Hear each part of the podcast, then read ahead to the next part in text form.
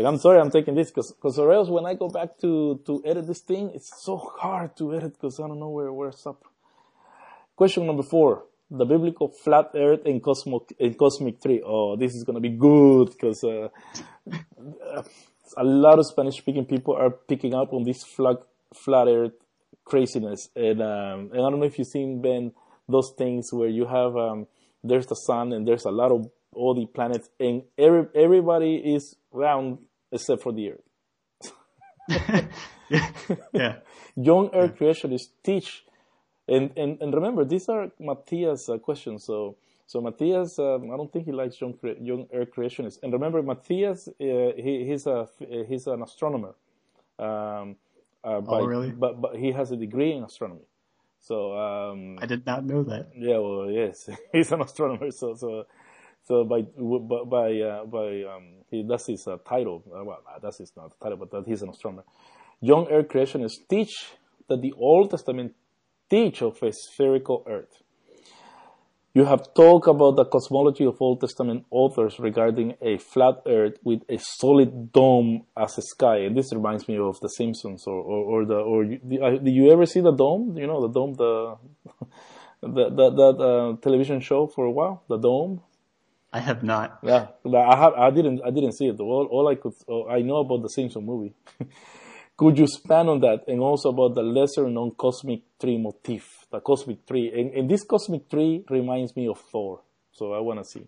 I want to see what you have to talk about this. Yeah, it's it's very similar, like uh, mythologically. Yeah. Mm. But uh, so uh, when I haven't published this yet, but I've written a book on Genesis, and at the end of it, in an appendix, uh, just for fun, I went through um, an, anthrop- an anthropological survey all over the world of what do traditional societies, ancient people believe about the physical cosmos, the construction of the world. And I found that, uh, with the exception of the Greeks and with the Chinese in uh, the 200s AD, everybody, like everybody, believed that the Earth was flat. That's that's the natural uh, way for people to conceive of the cosmos. And this is interesting because, uh, particularly in the ancient Near East, so we know what the Egyptians believed, we know what the Babylonians believed, we know what uh, other cultures surrounding Israel believed, and uh, we have passages in the Bible where it seems where the exact same language is used, and it seems pretty clear that the ancient Israelites believed in a flat Earth. Um, obviously I don't believe in a flat earth. so you'll go, you'll find a lot of videos on YouTube and that sort of thing where we'll be arguing for a flat earth, uh, yes. from the biblical text because the biblical text actually is a flat earth text. But, uh, the primary text, uh, the one where I guess the, uh, the discussion begins, where the debate begins is, uh, Genesis chapter one, verses six through seven. Mm. And God said, let there be a firmament. The Hebrew word here is rakia. It refers to like a, a hammered piece of metal, usually. God said, let there be a firmament in the midst of the waters and let it separate water from water. And God made the firmament and separated between the waters which were below the firmament and the waters which are above the firmament. Uh, and it was so. And God called the firmament Rakia, meaning, uh, he called it Rakia, uh, or Shemaim heavens, and it was evening and morning a second day. So, uh, what's going on in this passage is you have God creating this, uh, the creation account starts out with everything as, uh, darkness and watery.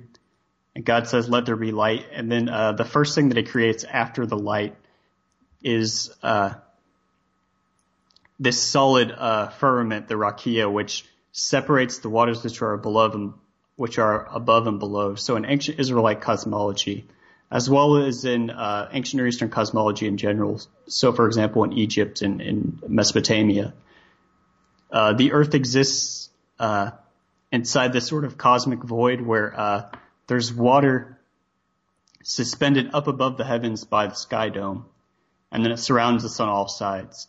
And this connects uh, with the imagery of Leviathan, by the way. But we essentially when we read the Bible in parallel with ancient Near Eastern creation texts, so in uh, I mentioned in Enuma Elish, which is the Babylonian creation myth, mm. the whole story is about how Marduk has to slay this watery chaos dragon named Tiamat.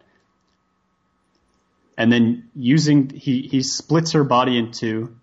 The top half, the text says that he lays over to make the dome of heavens, and then he he uses uh, the bottom half to create the earth and then you have texts like uh, uh, "the water is her blood" and uh, from from from her eye sockets, the Tigris mm. and Euphrates rivers flow out, and that sort of thing. So this is the same idea as ancient Israelite religion. Um, conceptually, it's of course the mythology is a little bit different, but we also have uh, Akkadian texts. One is called uh, Kar 307, which says pretty point blank that the sky is, uh, it likens the sky to um, a type of Persian sky blue jasper stone. Mm. So again, you have this idea that the sky, it's, it's a solid firmament. Uh, there's a text called, it's not a text so much as a, uh, a, a, depiction attached to a text. It's called the Tablet of Shamash, and it depicts the sky god Shamash uh, sitting on his throne with with some other deities, and there's a uh, there's a little portion of the text that talks about how he's sitting over uh, the god Shamash is sitting over the uh, watery firmament of heaven, and you can see in in the depiction uh, actually the firmament with stars embedded within it, and then you can see wavy lines representing representing water being held up above it. Beyond that, we also have Egyptian papyri, Egyptian tomb art, where it's quite clear, like, for example, you'll have the sun being depicted as it's ferried across the sky uh, within a uh, solar ship. Uh, we also have depictions where it's like uh, the the cosmos creation is shown as this this bubble that exists inside of uh, this essentially infinite void of water without it, like mm. outside of it. And then uh, one thing that I've I've created a video on YouTube that goes quite in depth into this is looking at how ancient Jews themselves interpreted the Bible. Uh, so we're talking about a little bit after the time of Jesus, a couple centuries before and after. Around that time, we have some pretty elaborate texts where Jews, like point blank, they'll tell you what they believed about the heavens, how it was materially constructed, and none of them, none of them took an atmospheric view of of the cosmos. Uh, they all interpret it as flat Earth. They all interpret it as um, mm. well until they start being influenced by Hellenistic ideas. That is, but even after Hell- Hellenistic ideas, a lot of them still took the flat Earth cosmology because they thought, look, it's in my Bible. Uh, there's a text especially called Genesis Rabbah, which is it's a collection of uh, Jewish traditions where it contains in chapter four of Genesis Rabbah, there's a very extended discussion on how thick is the is the solid firmament? Like, uh, uh, how how how big is the ocean that's that's suspended above it? That type of thing. But you mentioned the cosmic tree motif. Um, I wouldn't say that I'm I'm incredibly like uh, detailed in my knowledge of the literature. Uh, I re- I've read through it a couple years ago, mm. but uh, it's essentially it was this ancient Mesopotamian idea. Uh, it actually occurs cross culturally. It's like the concept of a dragon. It's this idea of a. Uh, it's like the concept of a dragon. I mean, in the sense that it's a cross cultural thing. Uh, the Mesopotamian uh, cosmic tree, or the cosmic tree, uh, anthropologically, it's this idea of a tree with with uh, roots that reach down into Sheol, into hell. It has this trunk that goes through uh, the second tier of cosmology, the Earth, and then its its branches reach up to heaven. And that's uh, relevant in this discussion uh, because within uh, in Babylonia you have this this thing. It's called the Meshu tree, and uh, after the biblical authors, the ones that find themselves living after the Babylonian exile, they're familiar with this mythology, with this idea, and they'll reference it every now and then. So, for example, Ezekiel, who's sitting there in Babylon, he he makes some references to the uh, cosmic tree. Uh, you also have, most notably, Daniel chapter four. Of yes. course, Nebuchadnezzar's mm dream. Mm-hmm. He talks about I, I slept and I dreamed and I saw this giant tree and it was visible from all the earth. That's interesting because uh, in the text there's this, there seems to be this emphasis that everyone on earth could see this tree within this within this mythological archetype that Nebuchadnezzar was projecting in his dream. And then Daniel, he answers him and he's like, you know, he's explaining the whole thing to him and he just sort of accepts this, the same framework that, uh, Nebuchadnezzar's thinking with. He's on the same wavelength as Nebuchadnezzar. He doesn't correct his cosmology. Mm. The idea is, yeah, the earth is flat. So like, if this thing was big enough, everybody on earth could see it. Everybody in the world could see it. All the nations could see it, mm. which doesn't make sense within a modern cosmological, uh, framework. And I've actually I've read a fair bit about uh, ancient Babylonian cosmology uh, and astrology.